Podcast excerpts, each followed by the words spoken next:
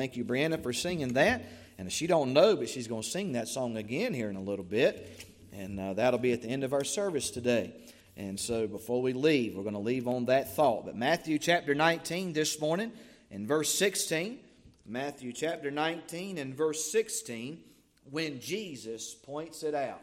When Jesus points it out. You ever tried to you ever tried to get somebody to see something and they, for whatever reason, they couldn't see what you could see.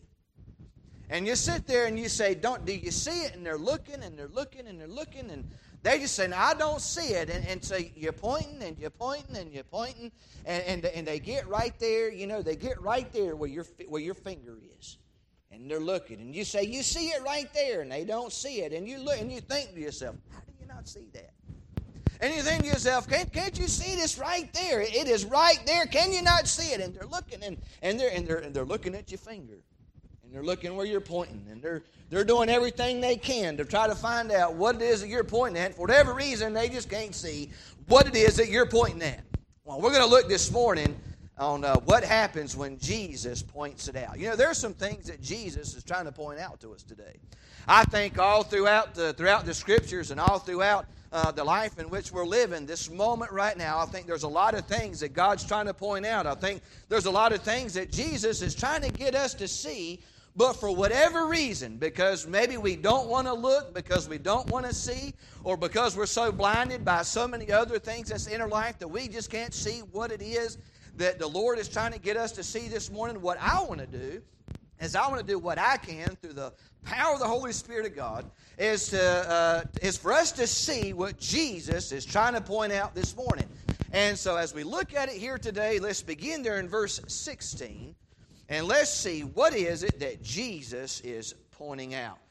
There in verse 16, the Bible says, And behold, one came and said unto him, talking about the Lord Jesus, and he said, Good master, what good thing shall I do that I may inherit, that I or that I may have eternal life.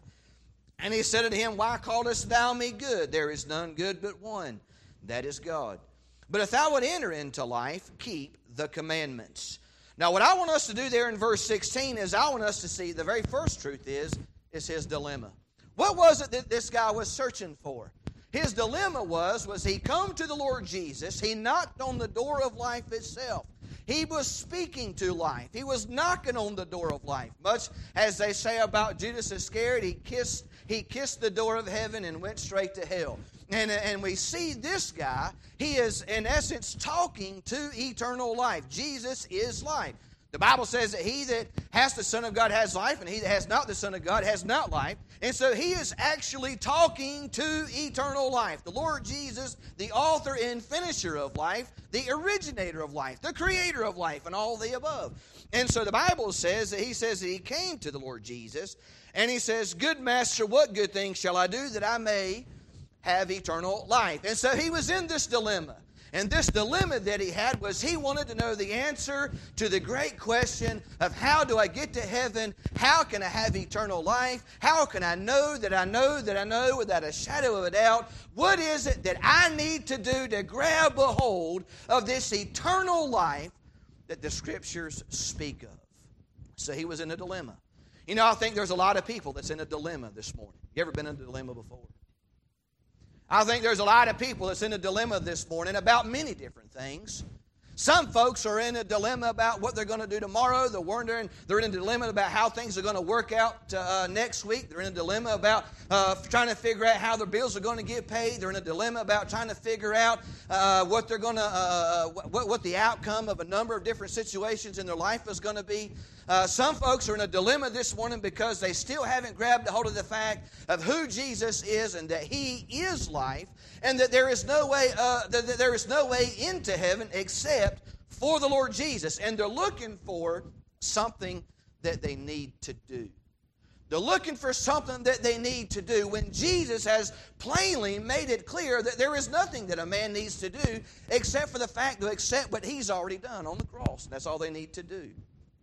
There's nothing tangible, There's nothing physical. There's nothing that uh, there's nothing that you uh, have to do per se on your own through your own strength and your own might and your own wisdom in order to get to heaven, but that Jesus has already paid the way.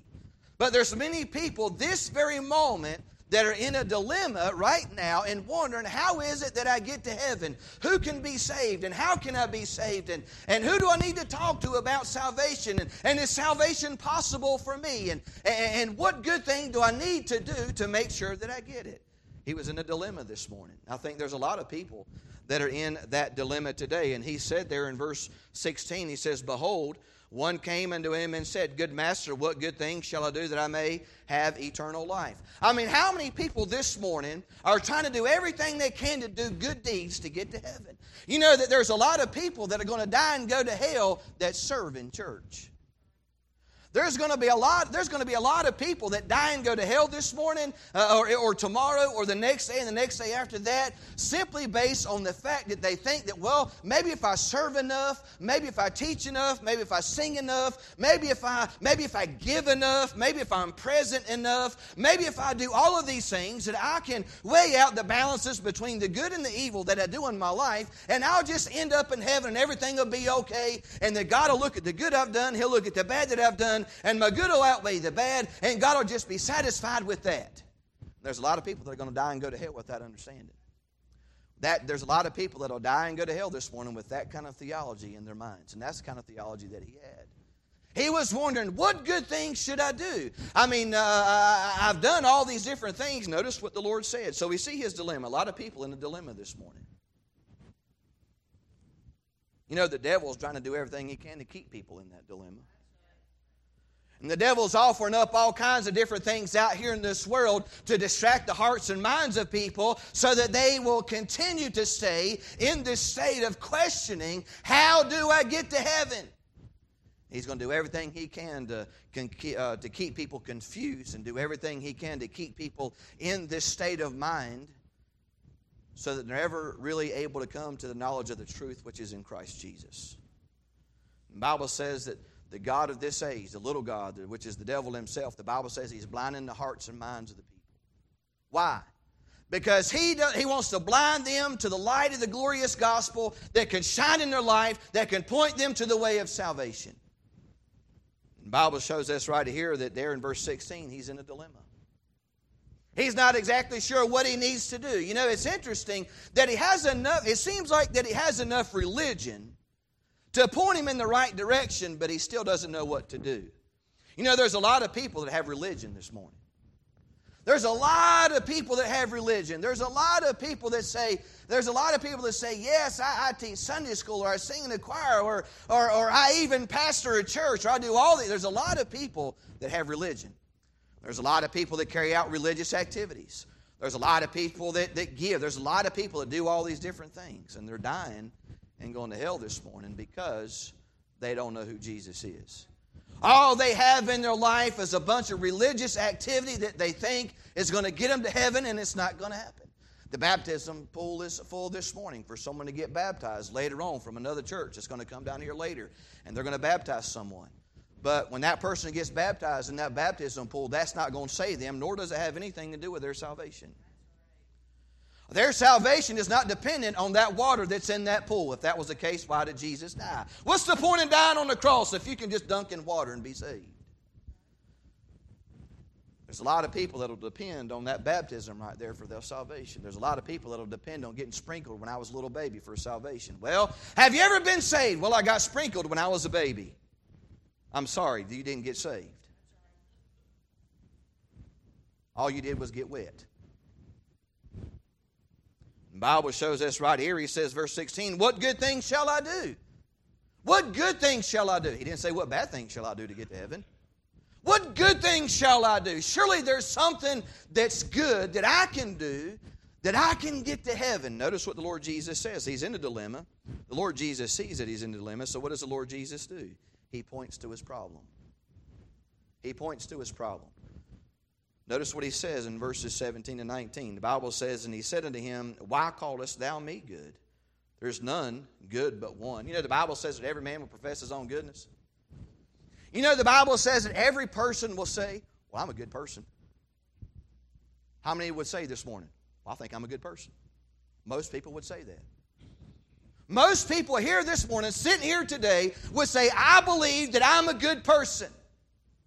And the Bible even says that every man will profess his own goodness. Every man will say, Well, I believe I'm good. I believe I'm okay. I don't believe I have anything to worry about. I mean, I do this and I do this and I do that. I mean, well, what else is there to me? What else is there left for me to do? And, and the Lord Jesus, what, he, what does he do? He points to the problem and he says, Why callest thou me good? There's none good but one, and that is God. And so, what is he trying to show him there? He's trying to show him that, listen, eh, well, what are you calling me? Why are you calling me good? There's nobody good but God. So if you're calling me good, does that mean that you're acknowledging that I'm the Savior? Does that mean that you're acknowledging that you're talking to the bread of life, the author and creator of life? Or are you just asking me as a man? What are you doing? The Lord Jesus is trying to, is trying to get an answer out of him and point him to the problem, and he's trying to get him to see something. Notice what he does. The Bible says there in verse 17, he says, There's none good but God, none good but one, that is God. But if thou wilt enter into life, then keep the commandments. You say, Wow, the Lord Jesus said right there, if you want to inherit eternal life, you want to go to heaven, just keep the commandments. You say, Well, hey, that sounds pretty simple.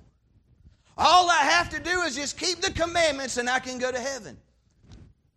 Well, I bet that put a smile on his face. He thought, Well, wow, I'm pretty good shape then. What commandments do I got to keep? Notice he listed six commandments. The bottom part, the last part of the six of the Ten Commandments, the, la- the six commandments, the last six commandments, they have to deal with man's relationship to each other. The first four commandments have to deal with man's relationship to God. The last six of the Ten Commandments have to deal with man's relationship to each other.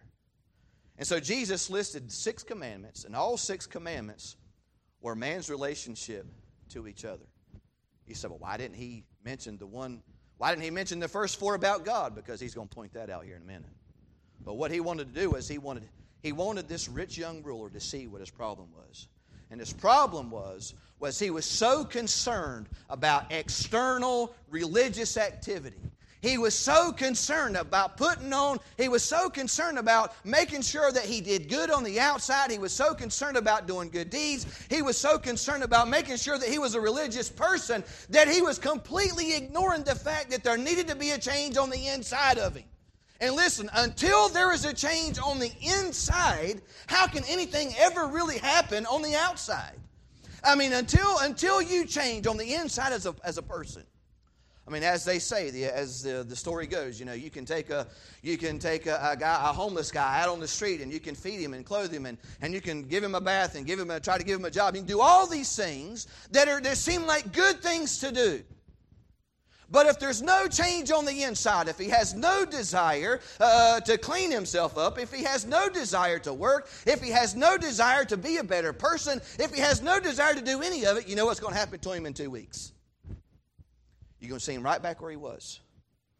Why? Because there was no change on the inside.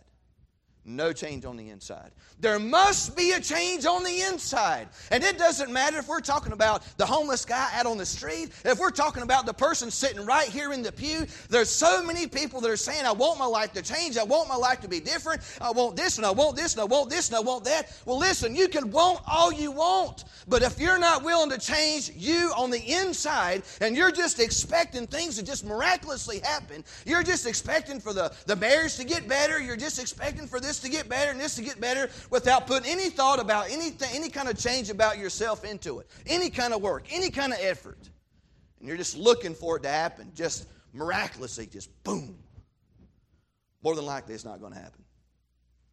There's got to be a change. I'm not talking about artificial, superficial change. I'm talking about I'm talking about a spiritual change. I'm talking about something that is true, something that is real. I'm talking about I'm talking about a change that comes from God himself when the Lord Jesus comes and lives and dwells within inside of you and he makes you a new creature in Christ. I'm talking about a change that, that, that, that can change you like nothing or nobody else can. A real change. Not something superficial, not something temporary, not some artificial, but something that is true and genuine, and only the Lord Jesus can do that. And you can want all you want, but until you are ready to change yourself, and stop counting on everybody else to change or looking for everybody else to change, but you're willing to change. What does the Bible say? Let every man examine himself. The Bible says let every man examine himself, but sometimes we get so hung up uh, on other people's faults and other people's shortcomings that we can't even see our own. And listen, we got to be a people that says, you know what, I'm going to examine myself. What is it that I need to do? How many of you admit you're, you're uh, under construction this morning? I believe it's safe to admit none of us have arrived. I believe it's safe to admit that all of us here this morning would say, Yes, I have not got to that place or that point in my life where I am totally, utterly satisfied with my spiritual life. None of us are at that point this morning. We're striving to get there, we're working to get there, but we haven't got there yet. But all of us acknowledge this morning that we're a work in progress, and this young man was a work in progress too. And Jesus was trying to point out the problem that he had in his life. And the problem that he had was, was he was so concerned about changing what was on the outside that he wasn't concerned about changing what was on the inside because the outside was temporary. The Lord Jesus isn't, wasn't interested in working on the temporary. He was interested in working on the eternal, his soul, the very spirit of himself. And until he could see on the inside that he needed to change, that he needed to be different, nothing was going to change. And so the Lord Jesus, he pointed out, he told him, he said there in verse 17, he says, um, uh, he says there in verse 17, he says, If thou will enter into life, keep the commandments. And he thought, well, see, there it is. See, there it is. I don't the, the way that I get to heaven is that I just keep the commandments. Now, some people would take that verse right there by itself and say, see, you can get to heaven just by keeping the Ten Commandments. You don't need Jesus, you just keep the Ten Commandments. Hey, but we understand you got to take every verse in context. You don't just take one by itself and play with it and do with it how you want to do with it. And that's how we get a lot of crazy mess we got out here today. You can't just take one verse of the Bible and just make it say whatever you want it to say. You got to put it all together. What did God say about the whole thing? And so the Lord Jesus pointed it out to him and he said, you want to enter into life? Keep the commandments. Keep the commandments. So, what was Jesus doing? He was showing him what he thought he was doing, but he couldn't do it. He was showing him that there is no way possible for you to do it. Now, let's get a rundown of what this guy said that he was, uh, that, that he was faithfully doing every single day that he was faithfully doing every single day. I mean, in every single one of these six commandments that, that Jesus listed, this guy literally admitted to himself and to the Lord that he was perfectly fine and that he kept them every day and that he had, uh, that he had satisfied the commands that the Lord had given. So let's take a look at it. What did he do? Thou shalt not murder. Well, preacher, I ain't never killed nobody. How many of us killed somebody? I just want to make sure I got a mental note of this. Got my own. Well, I ain't never murdered nobody. I ain't never killed nobody. Now, you see, the last six commandments that he's talking about is between us and man. It's man, fellowship with man. Not between us, our relationship between us and God. It's between man to man. And so he says, You shall not murder. Thou shalt not murder. That's killing the innocent. Hey, abortion falls right in that too. That's not my subject this morning. But thou shalt not murder. Thou shalt not murder. Preacher, I ain't never killed nobody. But you know, the Bible also goes on to say, just like it does adultery, that, man, if you hate somebody in your heart, you hate them in your heart to the point that you want them to die, that you're guilty. Notice he says, Thou shalt not murder, thou shalt not commit adultery. Oh, well, Lord, I ain't never committed adultery. But what did Lord Jesus say? He said, A man that looks upon a woman and lusts after her in, her heart, in his heart has committed adultery already in his heart. So you mean to tell me that this guy walking around living his life every day, this rich young ruler, he walking around living his life every day, he never looked upon a woman with adultery and lust in his heart? He did pretty good. He did pretty good.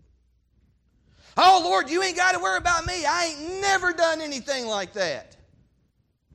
I've never killed nobody. I've never hated anybody. I've never committed adultery in my heart. I've never committed adultery physically. Lord, you don't got to worry about I've never done any of those things. This guy's off to a good start.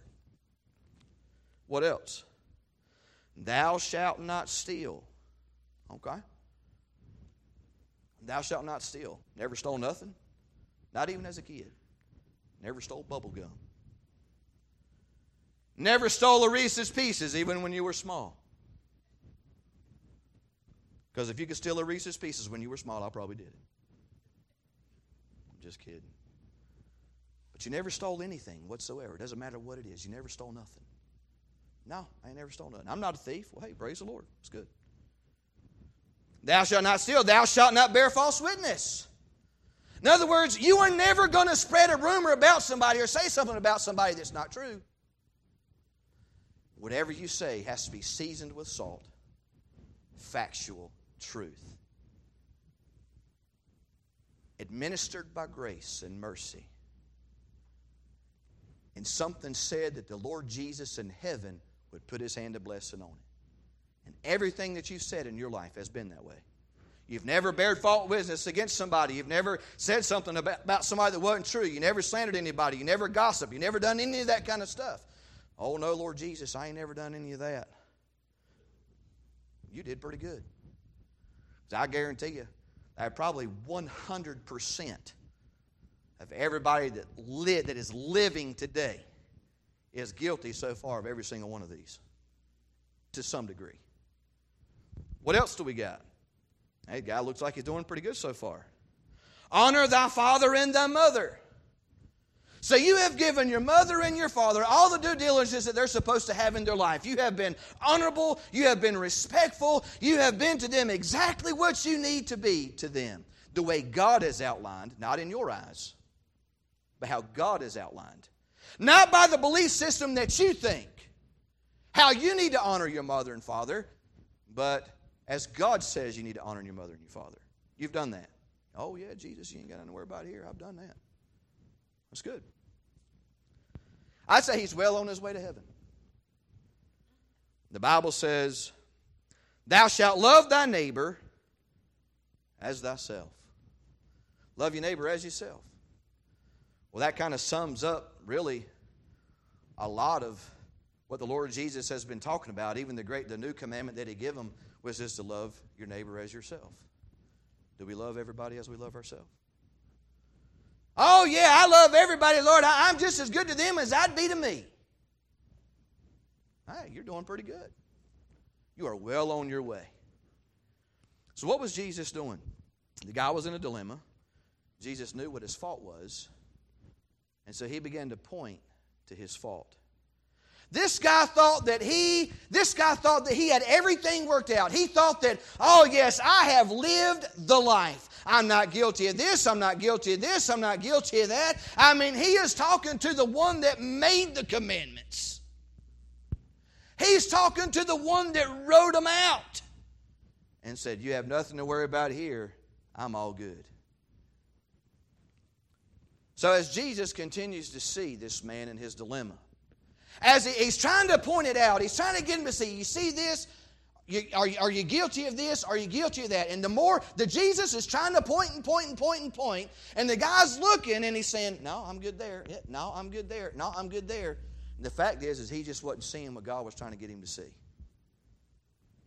He wasn't seeing what the Lord Jesus was trying to get him to see was the fact that he was so concerned about the outside religious part of his life that he wasn't doing anything about the inside person. And the Lord Jesus is more concerned about your eternal soul than he is the external activities that you do. Listen, you can come up here and sit up here at this altar and you can say all kinds of prayers and you can say all these kinds of things, but if you're lost, your prayers are not going no further than I can hear you. But there is one prayer that Jesus will hear. Pray to be saved. Jesus will hear that one. But you can come up here and pour yourself out upon the altar. You can lay prostrate across the floor here and kick your feet and do all these things and pray and call out to the Lord. But if you don't know Him personally, all it was was an external religious activity. You get up here and preach, whether you teacher or Sunday school teacher, whether you're a pastor or evangelist, doesn't make any difference. And you can scream and shout and snarl and walk the pews and spit and, and do all kinds of stuff. And, and, you can, and you can make a real religious activity out of the whole thing. But if you don't know Jesus, that's all it was. And that's why Jesus says there'll be many in that day that'll say, Lord, Lord. And I've done this in thy name, and I've done this in thy name, and I've done this in thy name. And Jesus will say, Depart from me, you worker of iniquity, for I never knew you. Why? Because our external activities is nowhere near to be weighed in to our eternal, uh, internal heart. God's concerned about what's going on inside here. And if we don't fix what's going on inside here, there's nothing going to change outside here. Whether it's in your personal life, whether it's in your home, whether it's in your church, whether it's in your community, whether it's in your country, doesn't make any difference. If we don't change what's going on inside of here, then nothing's going to happen. Nothing's going to change. I want to see revival. I want to see God work. I want to see people get saved. Are you willing to change what's on the inside? Because if you're not, it's probably not going to happen. Are you going to seek? What's the recipe for revival? Seeking the face of God, repenting of your sins, desiring the presence of God in your life, and on and on and on and on and on we go. How many of God's people are prepared for that? How many of God's people want that? Because if we don't, it's not going to happen. We can sit here and gripe and complain and grumble about how things are going in our life. We can gripe and complain and grumble about how things going on in the church. We can gripe and grumble and complain about how things going on in the community. We can gripe and grumble and complain about how things is going on in the country. But if, uh, but if the man, uh, if the man or the woman is not willing to do business with God and seek the face of God and do work with God on the inside instead of being so concerned and worried about what everybody else is going to see, then nothing is going to happen and this world will continue to go in the pot until God's people get serious about doing business with God and seeking the face of God. That's when it'll happen.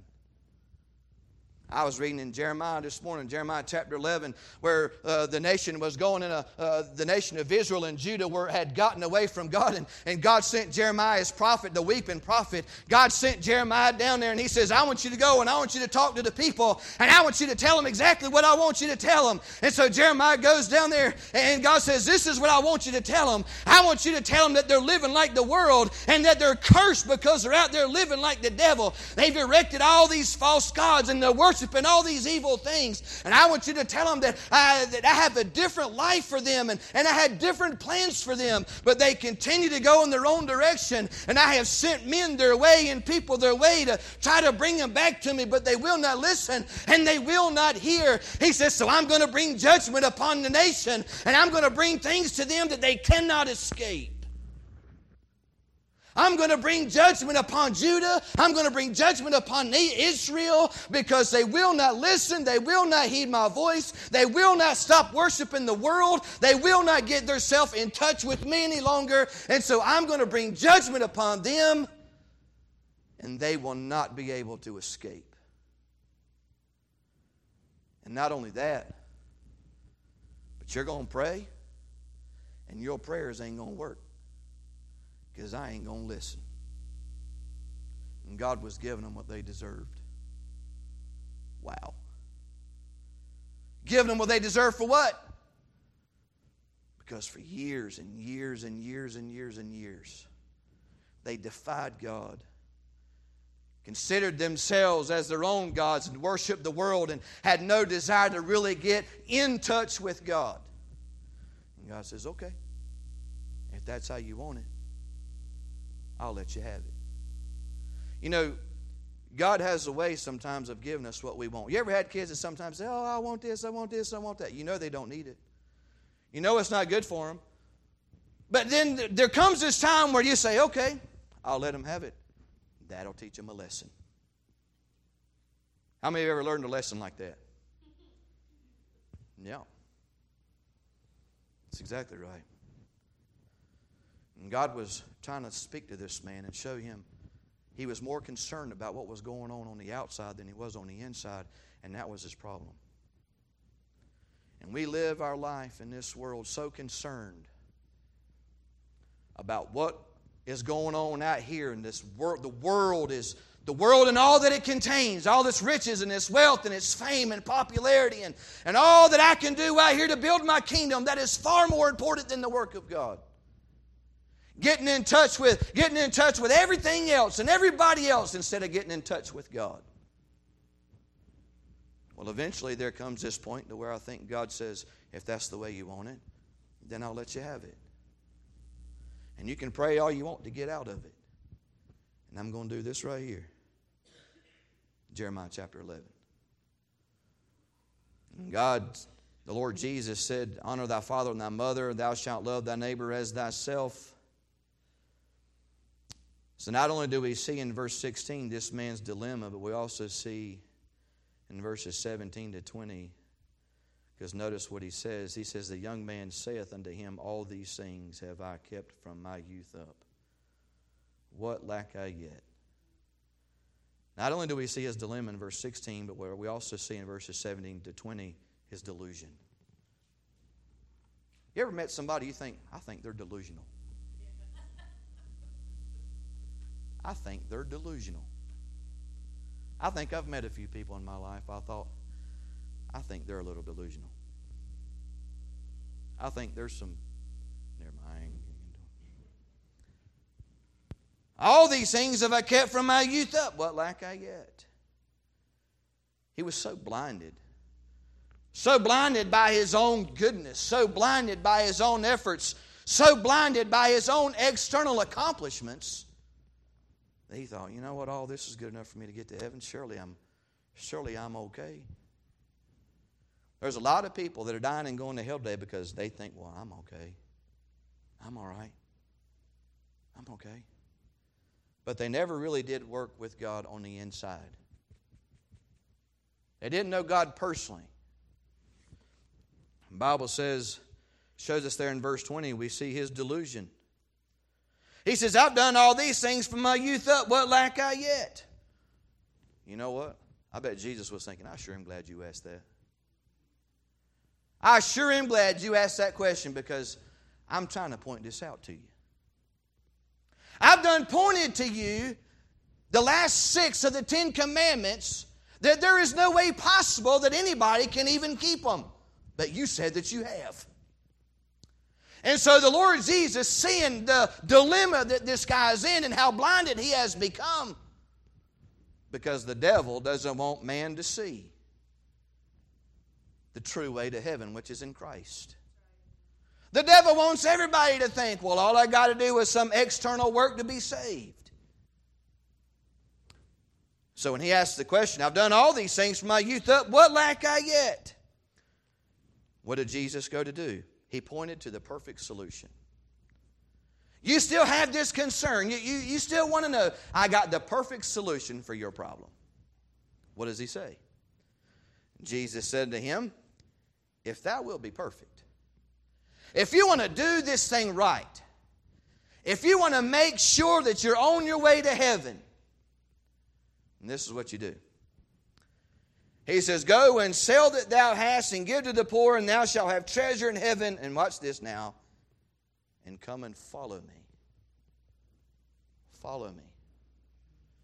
He was asking this young man to die to himself, to die to his own self ambition, to die to, to die to the world, to die to the things that he thought was right, to die to the understanding that he had been taught and brought up with. The Lord Jesus was trying to chisel away at all the indoctrination that the world and the devil had filled his mind and his heart with. And the Lord was trying to point him to the fact that, listen, this is what you got to do.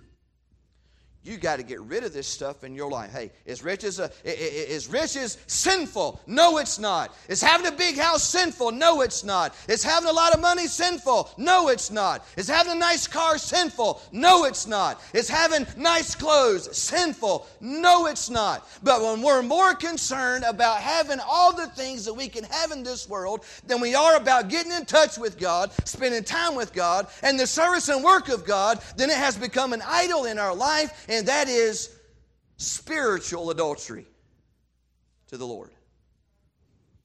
And it has become a God that we have erected to ourselves.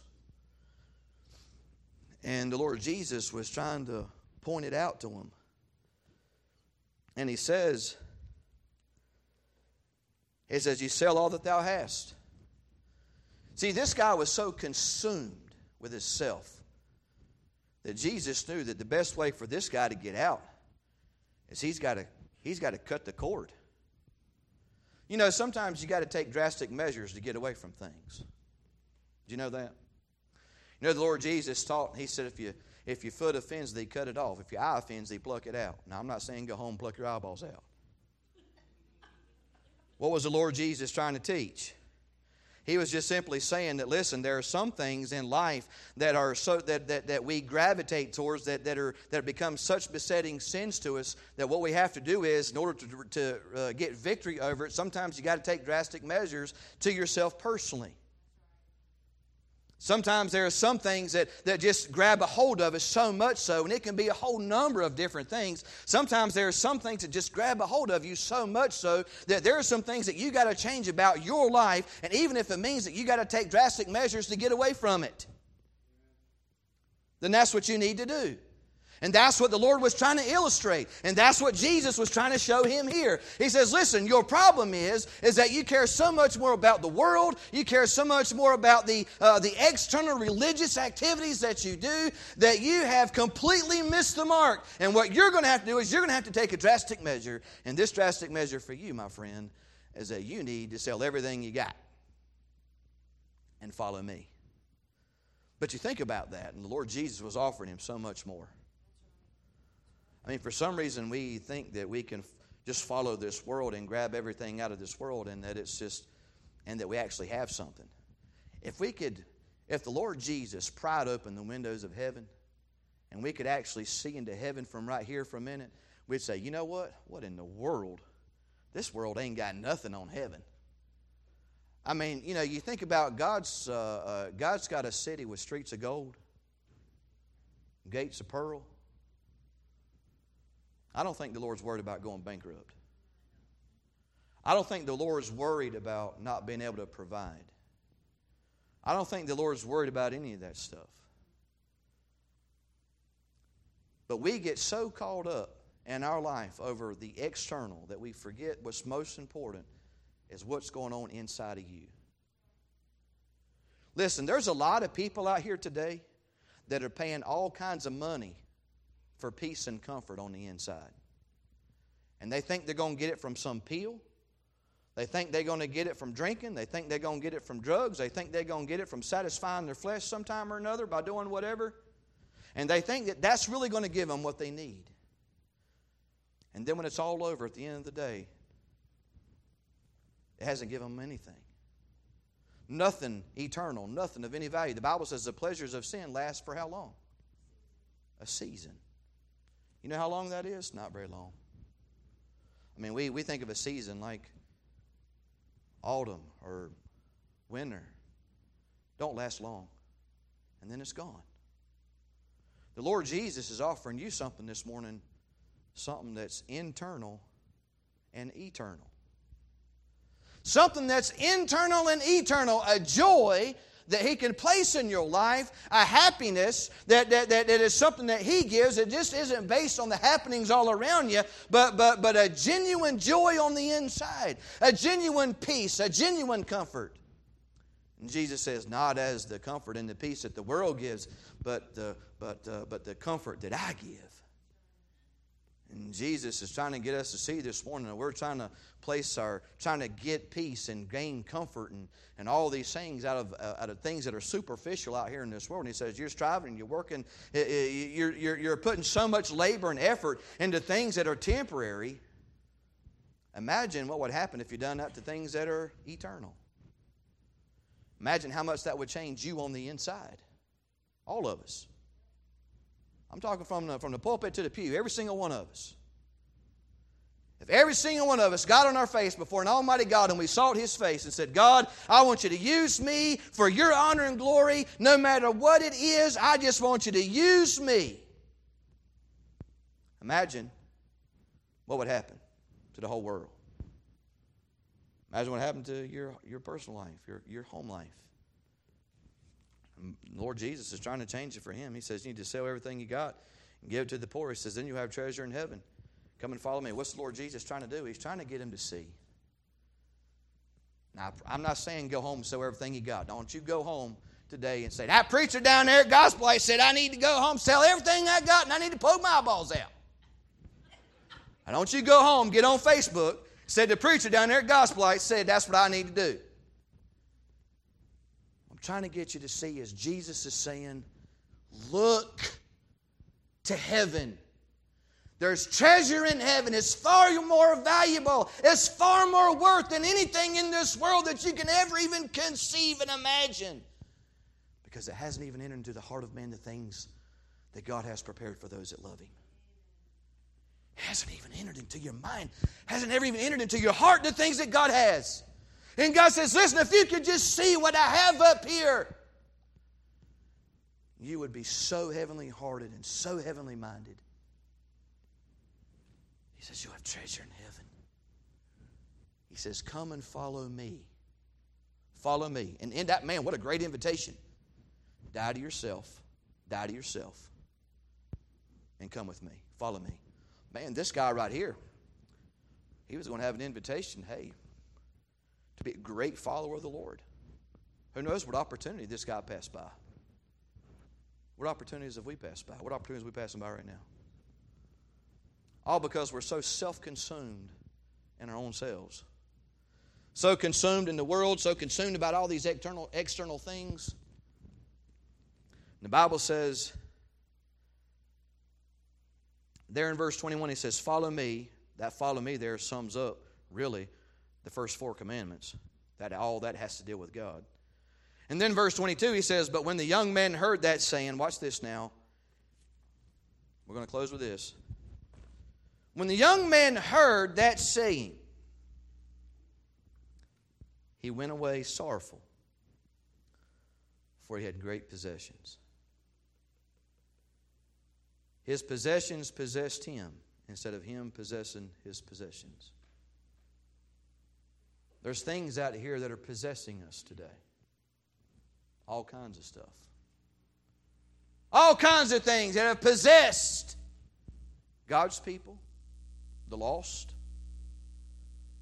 And the Lord is trying to get them all to see. He's trying to point. Listen, this is the problem. This is the solution. And the young man, the Bible says, when he heard what the Lord Jesus said, that he went away sorrowful. You know, the Lord didn't tell him what he wanted to hear. You know, sometimes that happens. You hear something you don't want to hear. You ever heard something you didn't want to hear before? Yeah. He heard something that he didn't want to hear. The answer that the Lord Jesus gave him was not satisfying to him because he had his own agenda. He had his own plans, he had his own agenda. He had he had he wanted to get to heaven his own way, not the way that the Lord had it lined out. He had his own agenda. And when his agenda and God's agenda didn't line up, he walked away from God. And how many people are going to walk out the church doors this morning? Not Gospel Light, not just Gospel Light, but church doors all across America this morning. How many people are going to walk right out those church doors today and walk away from God? Because their agenda does not fit God's agenda. And so, since God's not going to give me what I want and I can't do it my way, then I just don't need to do business with God. And the Bible says he walked away. How many people are going to walk away from God? How many people are going to walk away from God this morning the last time? Listen, there's been a lot of people that's walked away from God for years, and God's still knocking on the door of their heart. There's some people that are going to walk out the door this morning. They're going to walk away from God after the, after the Lord Jesus is trying to point and try to point and try to point and try to point. This very morning, He's trying to point and try to point, and they're going to walk away from God this morning, and they're going to die. And that'll be the and this and this will be the last time, the last opportunity that they had to get saved. And they're going to walk away from God, and they're going to die lost and go to a devil's hell. Because their agenda was more important than the plan that God had for them. And the devil had clogged up their minds so much so that they couldn't see the greater things that God had for them eternally because they were willing to settle for less down here on this earth. There's a lot of people this morning that are settling for less. Settling for less. The Bible says, Then said Jesus and the disciples after the guy walked away, the Bible says he walked away sorrowful. Listen, anytime you walk away from the Lord, that's how you're going to leave. You're going to walk away sorrowful. You're going to leave sorrowful. You walk away from God, there, you're, you're, then there is no hope for you. The Bible says that our hope is in the Lord. And, and, that a man that is, that is without God is without hope in this world. And if you walk away from God, there is no hope. And if there is no hope, there's nothing left but sorrow and misery. Am I not right about that? I mean, how can there be, how can there be joy and how can there be happiness if there is no hope? And if you walk away from God this morning, the Bible says that a man that is without God is without hope. And if you don't have any hope, you don't have no joy, you don't have anything. But the devil seems like he succeeded in blinding the mind of this guy to think he really had something because the Bible said he had great possessions. Now, he thought he had great possessions. He didn't have nothing. He thought what he had was something, but it was really nothing. He thought what he had on this world was something great. That's as I said a little while ago, there's a lot of people today that what's great to them, first and foremost, being right with God, but what comes out of that is having peace in your heart and your life. Nobody can put a price on that. There's a lot of people that are waking up today, a lot of people that are going to go to bed tonight, and they're going to saturate their pillows with tears and sorrow because they have no peace in their life. But yet they have all these things in their life, they have all this stuff, but yet they have no peace on the inside. No peace at all.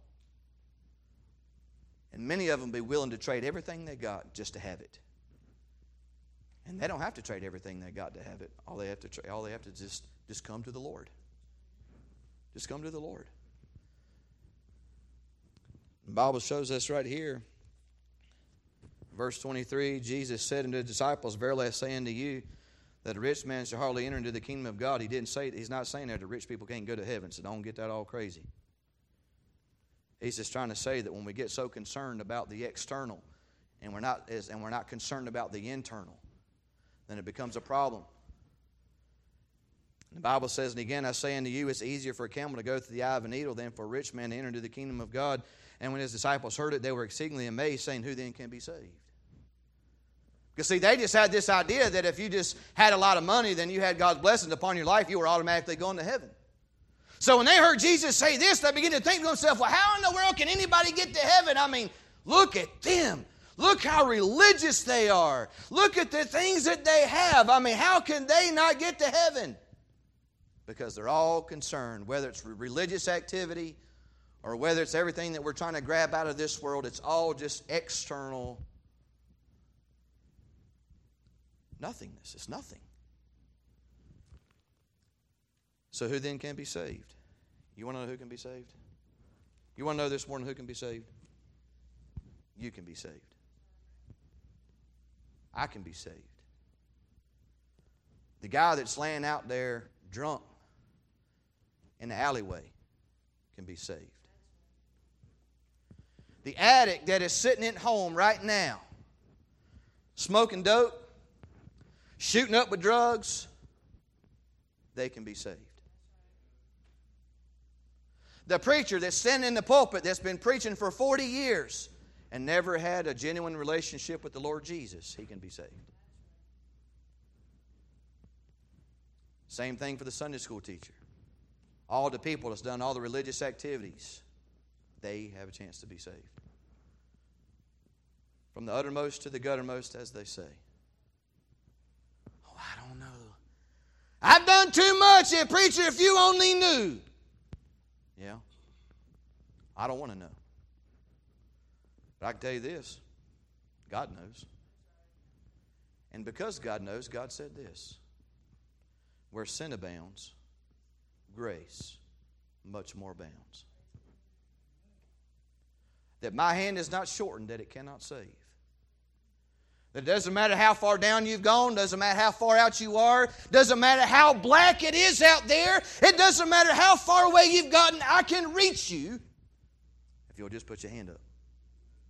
And when you put your hand up, you'll see that my hand's already there. I've already got my hand down in the blackness, I've already got my hand, my hand down in the depths of sin ready to pull you out. You just put your hand up, you'll see I'm already there waiting. And that's what I want you to see this morning.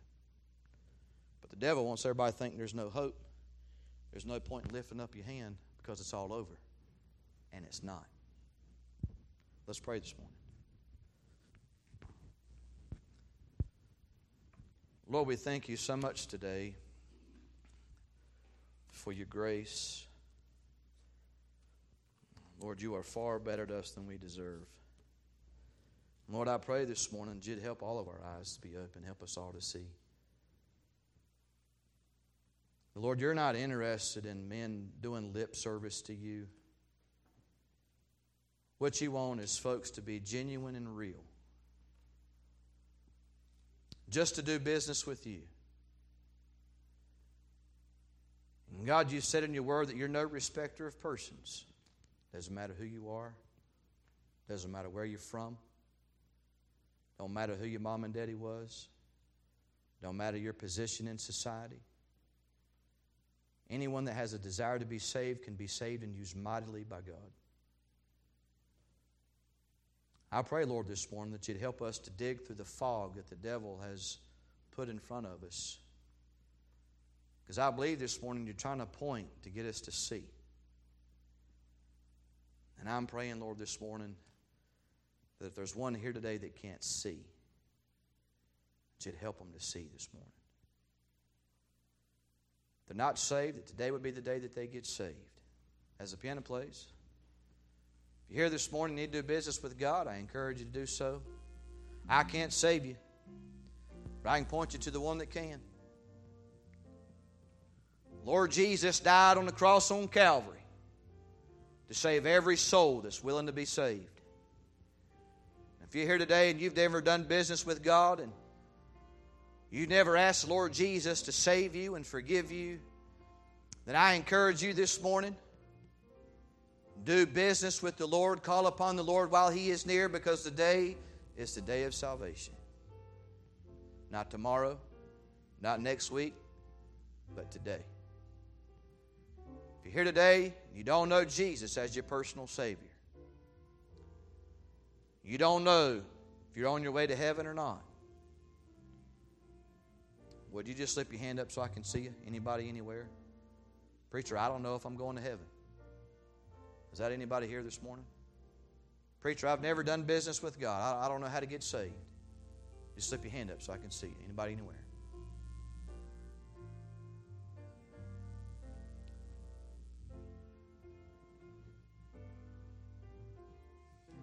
If I get everyone to stand, every head bowed and every eye closed here for just a minute, and we'll get ready to dismiss.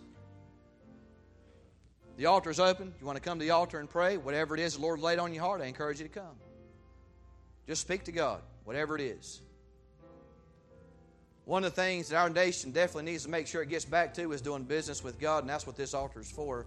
It's not just a step for me to get up here to the pulpit, it's a place where God's people come and pour their broken spirits out to the Lord.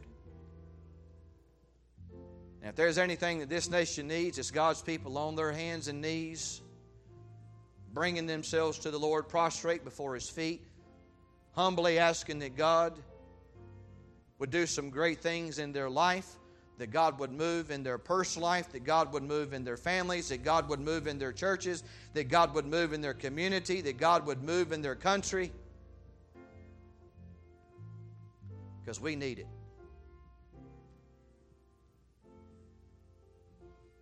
How much further down the line do we have to go before we decide to do something about it? How much more pain? How much more sleepless nights? How many more days of lack of peace and comfort in our souls will we go before we decide to do something about, with the Lord's help, where we're at in our life? One, two, five, a year? And you ask yourself, is it worth it? Is my sin worth the pain? Is my sin worth the misery? Is my sin worth the lack of peace and comfort? Is my sin worth the hindrance that it brings between me and God? If you say no, man, ask God to help you. Ask God to help you. Because He will.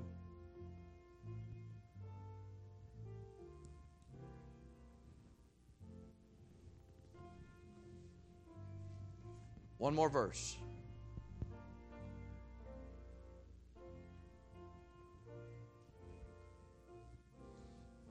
One more verse.